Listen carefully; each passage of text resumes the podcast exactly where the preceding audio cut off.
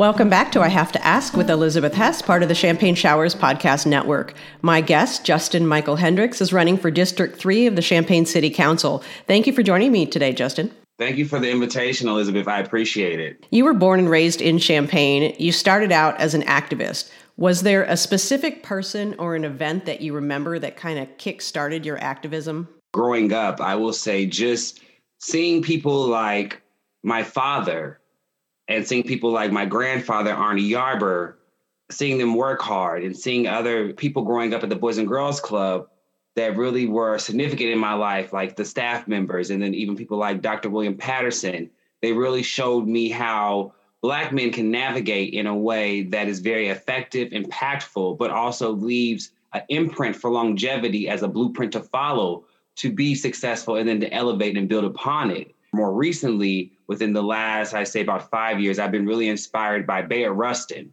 And Bayard Rustin is a real significant figure in the civil rights movement, in the LGBTQ movement, and the peace movement at large. He was the architect and the man that did a lot of the logistics behind the March on Washington, the monumental events that Martin Luther King held and had. Bayard Rustin did a lot of the groundwork for it, but yet stood in the dark sides or in the shadows because him identifying as a black queer male. And we know during that time, especially, let alone being black, let alone being black and queer, was even more of like a double-edged sword. So he chose to hide himself in those ways because of his queerness, but yet and still liberated himself by doing more of the work for the people at large. Basically, those people that inspired me, but more so in personally with my work and my advocacy, it's Bayard Rustin. You went from being an advocate to running for Champaign City Council. We're going to get into what happened after you turned your signatures in a second. But first, tell me what made you decide to run for office strong women led me like Rita Connerly and Megan McDonald, who does identify as they, them. So I do want to also be respectful of people's pronouns at the same time. But seeing those strong people and individuals really lead the pack and show people how you can navigate in the streets efficiently and fighting for a cause to combat against social injustices among all people, because we do identify that socioeconomic disparities do not just trickle down to black and brown bodies, but we also understand that white, impoverished, and low income communities and at risk communities also are in the same avenue as us, as well as black and brown people. So seeing them navigate during the protest and calling out for a a response to the city at large really navigated me to want to step up and seeing how they took positions and wanting to run in respective positions for the city. I then was inspired to then submit my petitions and then state state my name in a place to where we have to make the sacrifices, leaving the streets and no longer being considered street people or street activists to then make the actual physical moves in government and in that apparatus to actually get the people's policies done for the people first.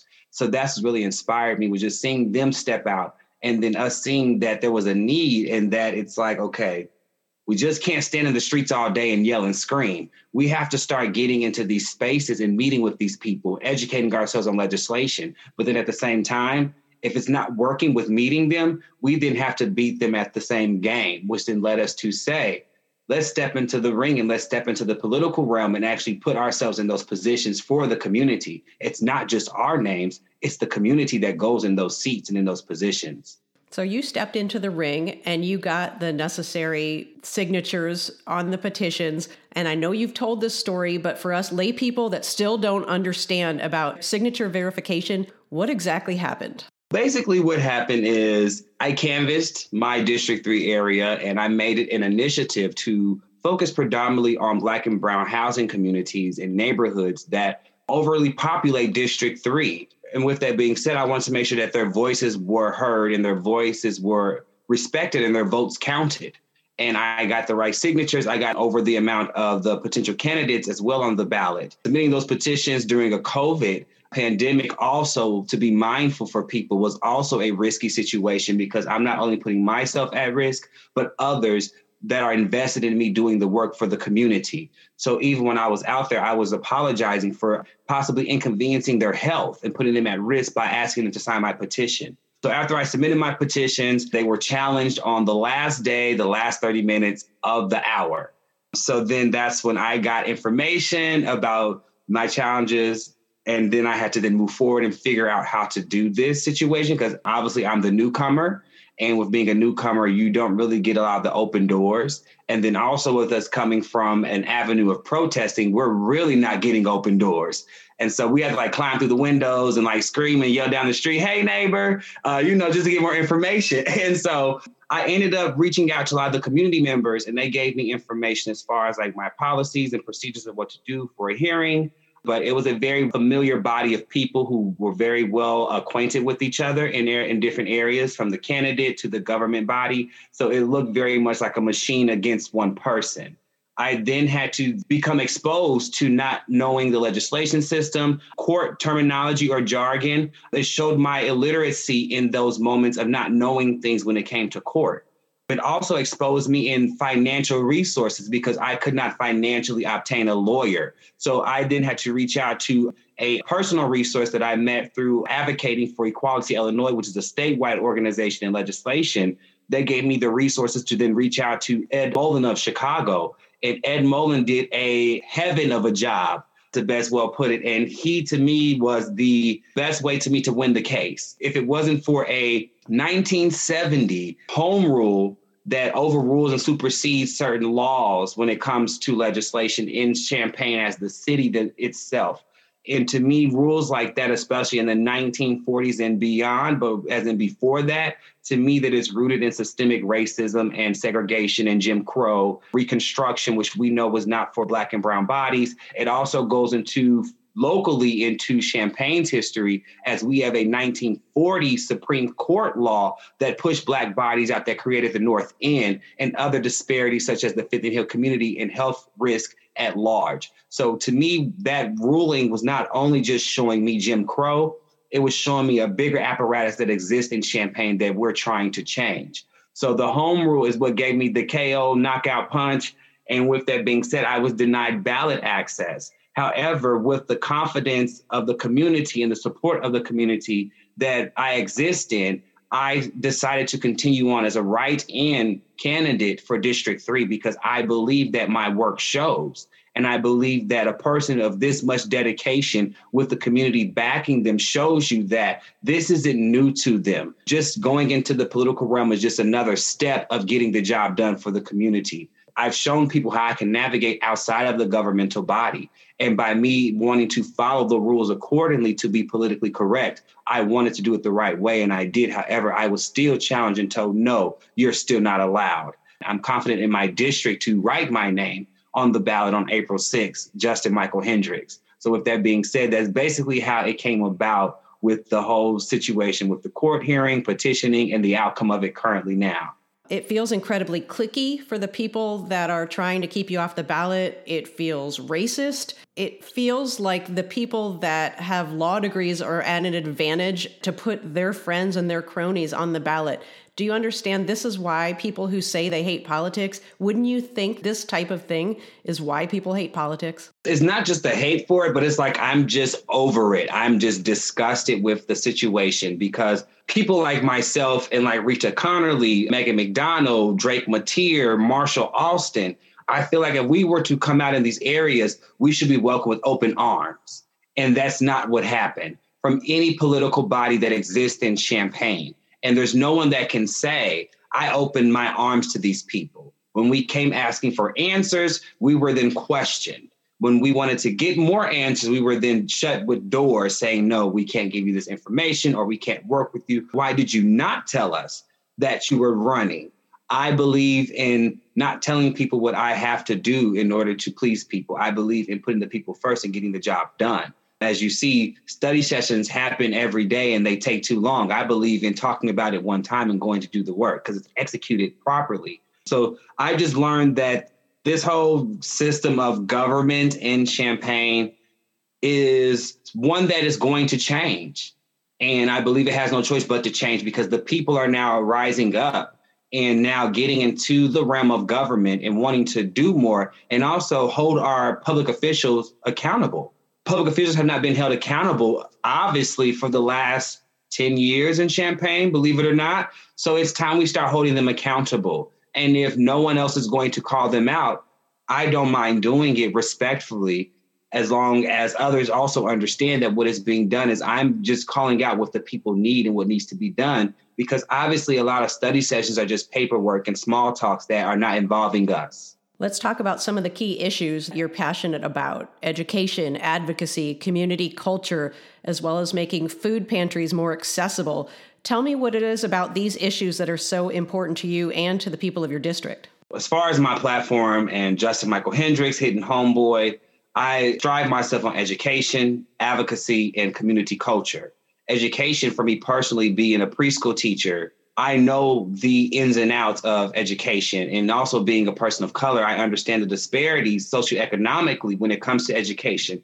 Just letting people know if you are not from a two parent home or if you're not from a certain level of income or educated, just before you're signing up for preschool, the child is already not able to earn certain privileges, such as a gifted program, an AP class, or even adequate care in preschool because of the disparities placed upon impoverished communities. Also, we know impoverished communities are impoverished because of policy which is made by the government. So, with that being said, we have to start educating ourselves with that information to know we have to make those changes in the education system. Me being a teacher, I know those changes that they have to happen. I know firsthand, I know the skills. So when it comes to education, I believe in fighting in that relation of building a community relation between community and schools because we have to have teachers that feel comfortable with their students. Students have to feel comfortable with their teachers. We also must know that most of our teachers are not from our city.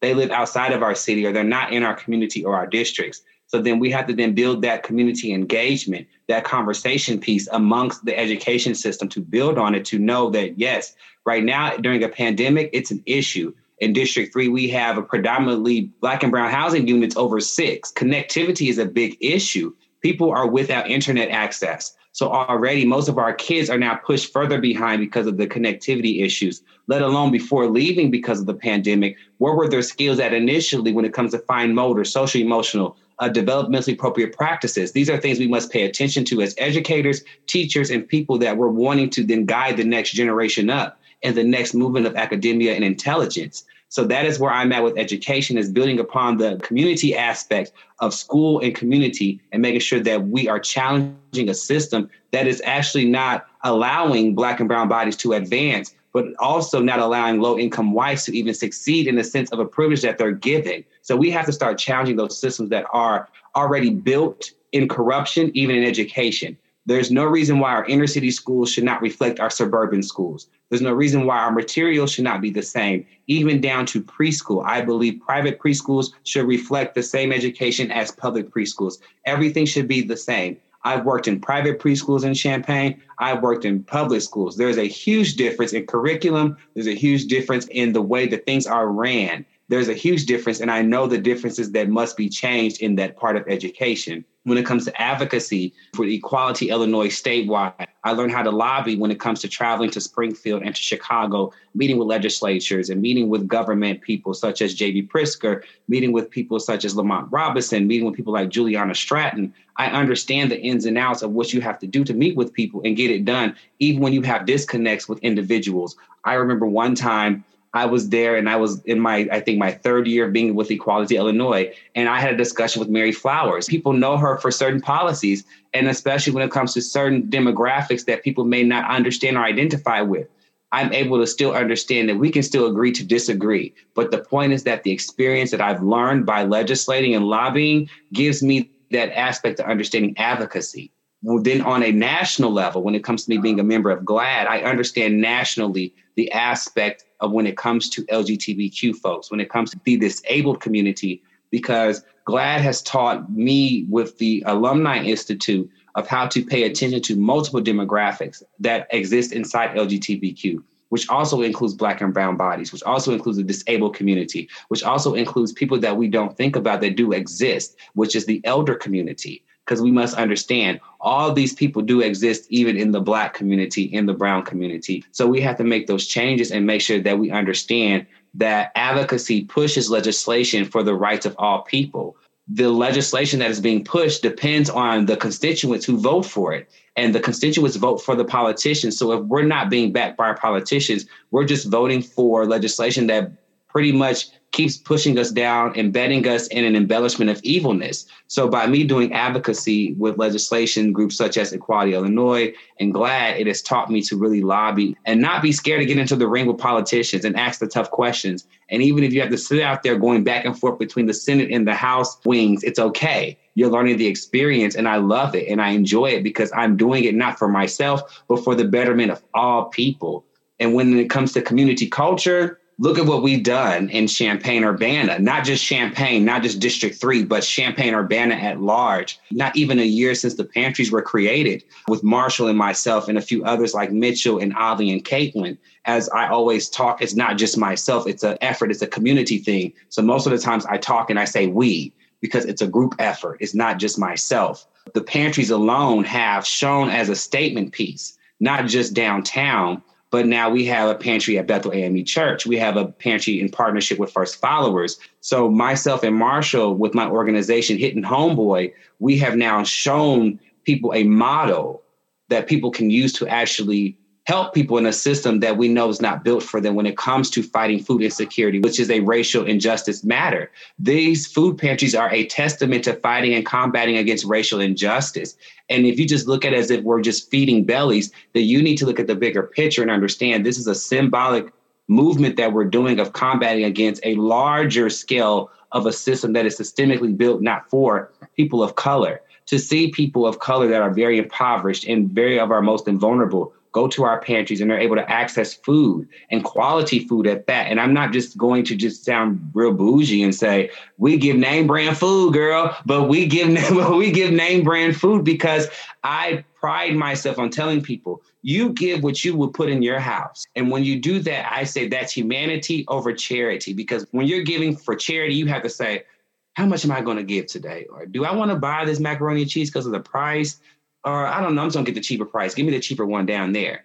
You're putting thought into it consciously. But when we give our humanity and we're showing people the community culture of humanity over charity, it's just nothing but love that I've been seeing across Champaign Urbana and even extending into the campus. And to me, it hasn't not been until recently within the uprising and the rebellion within Champaign Urbana that we have now seen campus become more involved. We have to have a sense of understanding that we have demographics that are not having equity. We have to fix that. We have to understand that even when it comes down to the smallest things like curb cuts being cleaned, that's important to me. And I have emailed the city about it. And I took pictures about trees falling down in my district. I don't have a vehicle. I walk my district by foot. And I still am able to go to crime scenes. I'm still able to navigate around District 3 when situations happen. That's just me being a councilman without being in the position. That's about being in community culture without having to be asked to do something. And that's what it's about. You don't have to be asked to do it, you're just wanting to go and do it. If somebody's moved by your message and they want to vote for you in District 3, how does that work now that you're a writing candidate? I encourage you to just get your ballot. You review your ballot. You have candidate A, candidate B, and then you have a bubble with a blank line you fill that bubble in all the way, you scribble it all the way in, and you write my name, Justin Michael Hendricks, on your ballot for District 3. Again, Justin Michael Hendricks. So that's Justin like Justin Timberlake, Michael like Michael Jordan, and Hendricks like Jimi Hendrix but make sure you write Justin Michael Hendricks. Let's circle back on something you brought up earlier. You're active in the community through your organization, Hitting Homeboy. Tell me about that organization. Well, Hitting Homeboy, I started when I was living in St. Louis, Missouri, and I was protesting before, during, and after the unfortunate murder of Michael Brown. And while living in St. Louis before Michael Brown, I was doing a lot of initiatives for the LGBTQ community. I was a part of the No Speak, No See, No Tell, No Hate campaign. I was a part of the HIV awareness campaigns that they've done down there to spread about HIV awareness and health concerns for Black and Brown bodies, especially in the LGBT community, uh, primarily when it comes to Black queer men, as most of us do not educate ourselves on HIV and health concerns, let alone being Black men, we don't educate ourselves on health. So that's a bigger disparity that we have to change. And so that pushed me into more advocating for then also trans people. Understand that trans people are not accustomed to most health care that they're not able to get. And so that pushed me to do more work. And then when Michael Brown happened, my cousin, I remember telling him, he was like, we just have to start getting in the streets. We have to start doing what our ancestors did. And then the ancestors after them did, you know, the civil rights movement. What did they do? We got out there. We have to get out there like they did. And that encouraged me to get out in the streets. And I remember teaching at the Julia Goldstein preschool. And there was a phone call that came into our classrooms, and they were telling us the buses are in the back of the school. You are to get your students, get them dressed, put all their stuff in their backpacks. We're going to load the kids in the bus and we're going to take them to the snooks around the corner. It was at that moment I said to myself, oh, this is getting real. The children and the students are asking us questions, and we have to be very, it's okay, we're getting ready to go, we're going somewhere special, we're leaving school early. And to me, in the moments, I still was trying to think because for one, I'm not from St. Louis. I moved here recently and you know, I'm still navigating this city. After we took the students to the nooks and the parents came pick them up, I then had to then decide what was I going to do? Was I going to take the Metrolink North or take the Metrolink South? I took the Metrolink North and I went to Ferguson. And I met my cousin in Ferguson. And it was in that moment when I got off the train and we took the bus and we got off the bus and we were walking. It was in those moments that I felt chills that I was entering a system that was not wanted by us. I was entering an area that was in a rage over a black body that did not have to go and that was left in the street for hours in broad daylight without care. And then to see a mother screaming for her child in agony. Those are experiences I never could experience because I'm not a parent and I'm not a mom.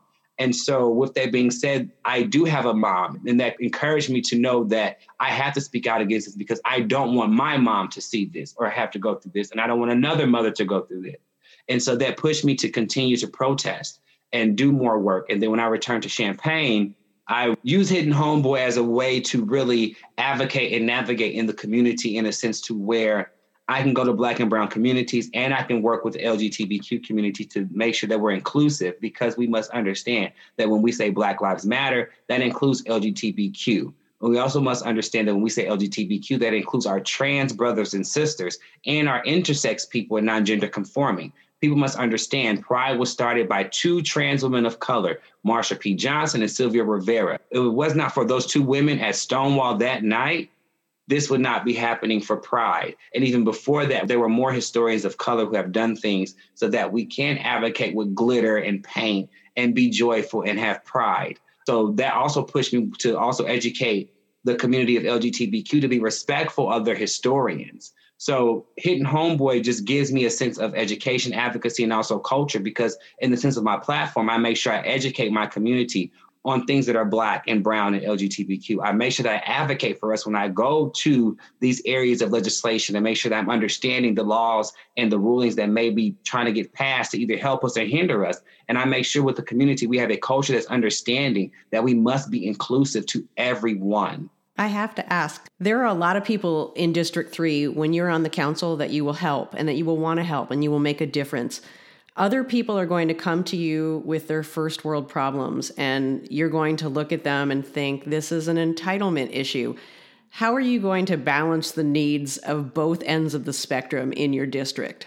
I believe in community and civic engagement. I don't mind people calling me. And one thing I am about that I know that I'm going to do when I get into city council is that I'm going to have a personal District 3 street team because I believe in having street engagement. Engagement happens in the streets. We've seen it be done within this last year. And we provided services for everyone from LGBTQ, from disabled to elderly, to black and brown, to low income whites, to even the Latino community. I have shown you how I can navigate from Champaign to Urbana and the UIUC. So only by putting me in District 3 as your city council rep, you will be amazed at what I can do. And all I'm going to say is, because I don't want to give too much of my secrets, but what I will say is that District 3 will have a street team under the councilmanship or councilpersonship of Justin Michael Hendricks. So the only way that this can happen is if you write my name on your ballot this April 6th, Justin Michael Hendricks for the city of Champaign's District 3.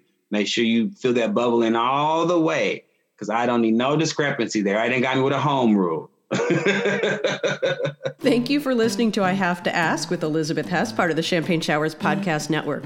Justin Michael Hendricks, fill in the whole circle, his whole name. Thank you for your time today. Oh, no, thank you. And thank you to Champagne Showers. Thank you, Miss Elizabeth Hess. Thank you to all the viewers. Make sure you all stay safe, well, healthy, and check on each other. Most importantly, you know what to do April 6th. Justin Michael Hendricks.